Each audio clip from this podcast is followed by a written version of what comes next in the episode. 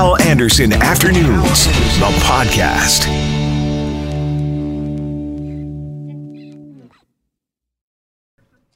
These were children who deserved to be happy. Most of all, they deserved to be safe. As a dad, I can't imagine what it would feel like to have my kids taken away from me. And as Prime Minister, I am appalled by the shameful policy that stole Indigenous children from their communities. Prime Minister Justin Trudeau on the horrific discovery of 215, the remains of 215 children at the site of a former residential school in Kamloops, BC. And Niigaan Sinclair joins us now on the phone, professor of Native Studies at the University of Manitoba and a columnist. Niigaan, good afternoon. Uh, good morning or good afternoon. Sorry. Yeah. No, that's fine. Boy, I'll t- time these days. You don't e- don't even uh, don't apologize. Uh, this is um, this is just so tragic, and I think it's coming as a as a surprise to a lot of Canadians. Obviously, not to you uh, and and others uh, in the know. Uh, help us understand this, why it happened, and and why there are likely more graves like this. Yeah, it's been a pretty heavy weekend since the news came out Thursday, but of course the the studies on the Kamloops residential school has been going for about two decades. So um, uh, those of us in the community, but those of us, frankly, Indigenous peoples, like every Indigenous community has a story of lost children and many stories, thousands of stories. And all we have to do is talk to any survivor, and any survivor will tell you that there are stories of children who went into the sanatorium in the schools, often with tuberculosis, and they never emerged or they just disappeared. Children who escaped and were never seen again. Uh, children who, frankly, uh, suffered from murder within the schools as well, from staff, sometimes older students, and that they also disappeared as well. There is a an epidemic within the schools of death, uh, either from disease, from starvation, from sickness, or from violence. And within those, uh, Indigenous peoples are very, very familiar with that story. Unfortunately, Canadians, for lots of different reasons, are not aware and are just at the very, you know, for the very first time often learning about what's happened within the schools. And while the TRC did a good job, there's still more stories to tell. Mm-hmm. This uh, former school in Kamloops was one of the biggest in the country. What, what do we know about the residential schools here? And uh, uh, are we hearing, are, are people in the indigenous communities hearing stories of um, possibly mass graves like this here as well in, in Manitoba? Yes. So since Thursday, uh, people have been going to social media and pointing out the uh, unmarked burials uh, throughout Manitoba. Now, what the TRC did, it, it, wasn't within the TRC, the Truth and Reconciliation Commission, which of course my father was in, involved heading it uh, with two other commissioners. It wasn't part of the TRC mandate to uncover unmarked burial spaces within residential schools in the country, uh, over 150. Uh, it's that they did it anyways, even though they asked the federal government several times to do investigations and they know about the fact that there are unmarked burial grounds, often mass burial grounds within the spaces of residential school. The federal government refused to do that in 2014. So since that time, uh, what the TRC did is in their final stages did a report, um, which was uh, published by an academic out of Lakehead University. It's on the National Center for Truth and Reconciliation website right now. It was put up last night, which indicates that there are about 75 or so sites that the TRC was able to uncover unmarked sites in residential schools throughout the country. And what they did is they used drone technology, Google Earth technology to take a wide scale, also using archival maps to be able to find sites. And many of those are within Manitoba. And there are lots of sites that have been covered over over time and neglect. For instance, in Brandon, at the Brandon Residential School, uh, you have a residential school cemetery, which, when the residential school moved due to a flood, uh, they had forgotten or neglected or frankly didn't care that the cemetery was there, and it, it's now paved over and a trailer park is there. And so, you know, people are parking their trailers on the top of the sites of children's cemetery, uh, children's bodies. It's a very tragic scene. It's the kind of more endemic to what's the nature of the way residential schools was often treated in this country was to ignore it, to pretend it's not there, and then simply move on with with the business of running Canada. Hmm.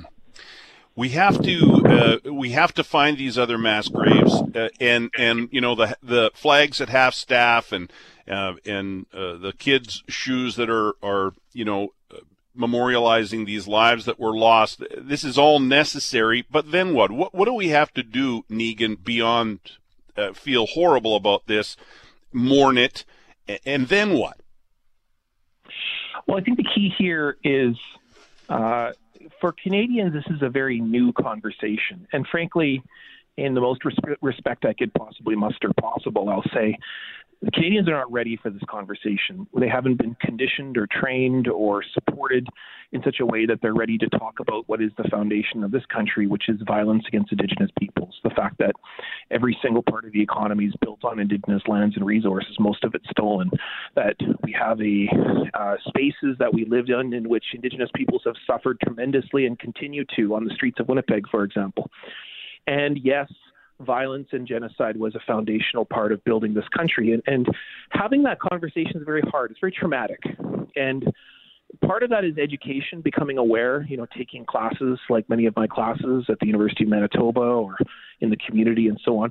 But then the key is is not to let that paralyze you. The key is to talk about it because we know that the outcome of violence is often silence, meaning people don't want to talk about it. Mm-hmm. People don't want to engage it. They want to say this has nothing to do with me, but unfortunately it has everything to do with you. You live in lands in which those, these things have happened. You work in an economy in which was built based on those things that happened. And we also have to live together. We have to live work, and sometimes be married with one another in this community, especially in Manitoba, where 20% of the population is Indigenous, means we all have a responsibility to live and be kind to one another. That means we must act differently, talk differently in our workplaces, in our living room, train our children, help our children to understand that this is an important thing. That's the foundation of our of our relationships with one another, and then change. You know, refuse to accept that violence. To to look at one another and say we are all in this together. And whether it be driving through areas of the city where we see tremendous poverty and violence still happening, that we don't turn away from that we say we need to double down on the audacity of love and the audacity of kindness and believing that we are one community together. Don't turn away from it, turn towards it, and know that we are better together. Niigaan, thank you very much. I really appreciate it. Yeah, me much. Thank you. Niigaan Sinclair, Native Studies professor at the University of Manitoba and a well known columnist as well. Uh, let me just play a couple of other clips here. I played one of Prime Minister Justin Trudeau at the beginning of our conversation with Niigaan. Here's another one from the Prime Minister on this uh, heartbreaking subject. Sadly, this is not an exception or an isolated incident. We're not going to hide from that. We have to acknowledge the truth. Residential schools were a reality, a tragedy that existed here in our country. And we have to own up to it. Which is sort of what Niigaan was saying uh, at the end of the conversation we had with him there. And uh, this is NDP leader, uh, NDP leader Jagmeet Singh. He couldn't even speak. He held a news conference and broke down. I'm sorry.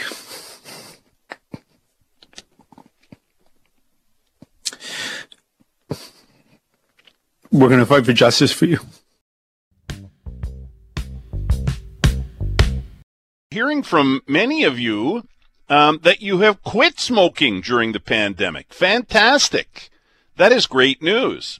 I was wondering if maybe people have been smoking more. Smokers have been m- smoking more. Maybe some uh, former smokers or even non smokers have taken up the habit again or started smoking because of the stress of the pandemic.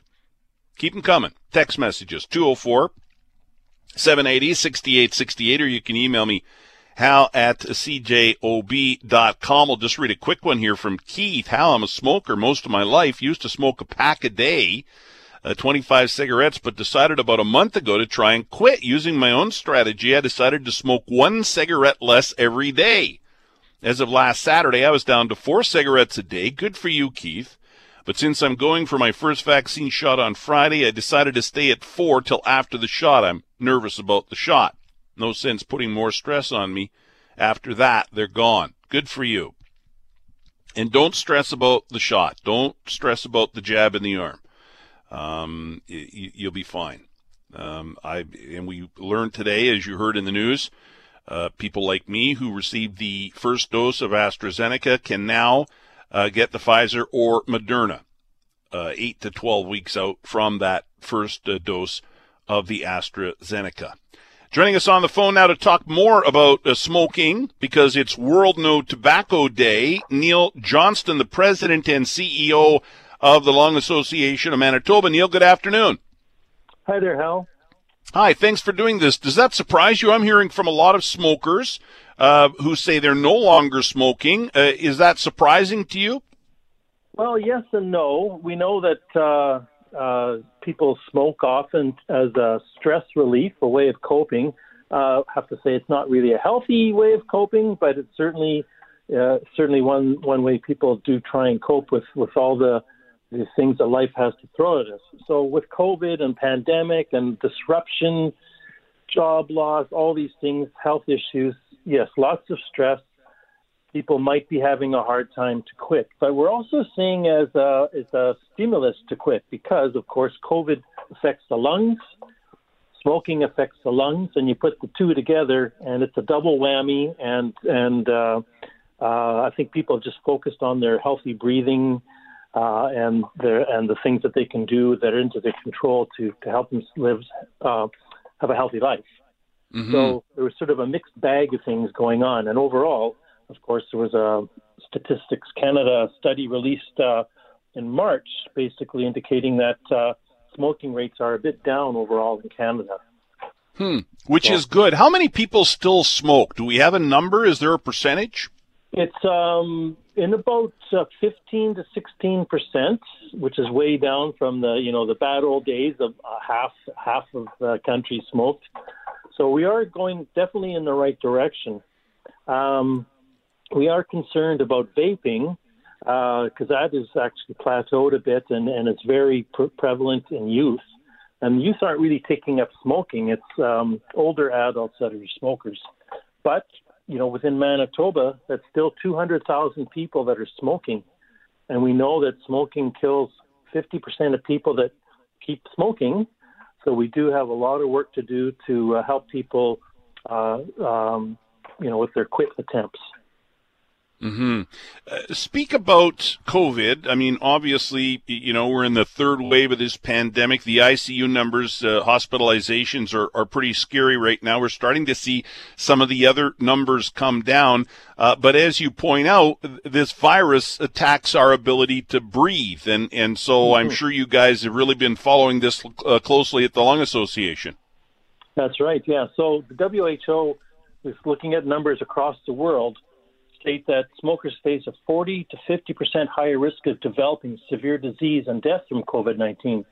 So, on top of everything else that smokers face, while you know, because of the effects of tobacco, inhaling tobacco smoke, you layer in on top of that the added risk of, of a severe outcome with COVID-19. So, we really are encouraging people to smoke. It's always there's always good time to quit it's never too late. Uh, you know, the people have been smoking for 30, 40, 50 years. It's you know, there's always been smoking. My parents uh, were heavy smokers. Uh, my dad, uh, it didn't it didn't begin in his lungs, but in, it ended up in his lungs. Cancer took my hmm. dad in, in the mid 90s. Uh, my mom moved from her home into a seniors complex, and just after you know 50 years of smoking, just put them away. She just stopped. She she didn't, and and it, to this day it blows me away that my mom quit smoking like that. And I I mentioned Keith, you know, and what Keith uh, mm-hmm. is doing. Is, is there a right way or a wrong way or a good way or a better way to try and quit, Neil? Well, the key is having support, having a plan, and having support. The support could be family, a mentor who's quit. Uh, it could be using nicotine replacement uh, as support, uh, counseling. At the Lung Association, we do offer free counseling for for uh, smokers who are having a hard time quitting. Um, you know, despite many quit attempts and heavy smokers, so we focus in on that uh, group of smokers. So having support, having a plan, pick a date, and then have a part of your plan is what are you going to do to cope with the stressors or the reasons that you're smoking? What are the triggers, and what are you going to do replace the bad habit with good habits? Mm-hmm. And it is uh, World No and it is World No Tobacco Day, and I appreciate you coming on and, and talking about this. We mentioned COVID, uh, but you, you, do much more at the Lung Association. Touch on a bit of that, and, and then give us your website so people can find you. Yeah, we're at uh, www.mb.lung.ca, and we have, of course, smoking cessation programs. We have uh, uh, smoking prevention and vaping prevention program called Lungs Are for Life for youth. It's a middle mid school year program. We also have Lungtivity, which is an exercise program for people living with chronic lung disease you know, just about vaping for a quick second here before I let mm-hmm. you go. I've been watching uh, some shows. You know, we're all watching more TV and more movies and more shows, and a couple of them uh, have been set in the in the 60s, 70s, back when people smoked a lot more. And it's unusual to see people smoking in a show now, right? Because so few of us smoke. But vaping, I, I'll watch shows now, and everybody's vaping in the shows, which has to be a concern too, and that adds to people wanting to give it a try. Yeah, we're concerned about the image of vaping. Of course, our lungs are made to inhale clean air. Vape, uh, vapor is not clean air, so there's definitely some health effects. Um, so, and we're, and that's and vaping is being taken up more by young people. You know, um, teenagers, young teenagers, and uh, some of them end up going on to become tobacco smokers. And certainly, there's a nicotine addiction issue there as well. So we're concerned mm-hmm. about that, and we're working to reduce exposure to uh, young people uh, to vaping and, and, and, including vaping in the movies. There is a, a, a, move afoot to eliminate vaping in movies as well. Mm-hmm. Hey, Neil, thanks a lot for this. Really appreciate it. Appreciate the opportunity. Take care, everybody out there. Bye you bet. Neil Johnston, the president and CEO of the Lung Association of Manitoba. Carolyn just sent in this uh, text message here 204 780 6868. How I've been a quote unquote closet smoker on and off, uh, on for the most part since my teens, now 47. I'm super proud to have quit for good mid October 2020. Good for you. Uh, COVID made me quit being a closet smoker. Ain't easy when everyone's home all the time. So I figured rather than uh, fighting uh, and hide, uh, fighting the hiding, perhaps it was a good time to just go ahead and try to quit. I went on the patch. Highly recommended, by the way. I haven't had a single drag for seven and a half months now. Looking forward to reaching my one year mark come October 2021. Feeling great. So glad I finally made the change and gave up the stinky, unhealthy habit. Carolyn, good for you. And and Rui up at nothing but tech. Um, who is doing great after that uh, uh, robbery up there that I'm sure many of you heard about. And I'm doing Rui's commercials for him right now. Nothing but Tech 1960 Main Street. Rui sent me a text saying, how I I just uh, quit um, seven months ago. It's been seven months for him after years of smoking. He finally." uh, gave it up. So good for all of you. Uh, and listen, you don't. Uh, I I know my mom and dad quit, tried to quit many many times. Just keep it up. And as uh, Neil said, I, I think a big part of it is. Uh, the supports, and certainly they can help you out at the Lung Association. And as uh, Carolyn mentioned, the patch, there's help out there. Just stick with it, keep it up. as Carolyn said, you'll feel better, and you'll be around longer too. And that's that's probably the most important reason to give it up or keep trying to give it up. Hal Anderson Afternoons, the podcast, is available on Apple Podcasts, Google Podcasts, and anywhere you find your favorite podcasts.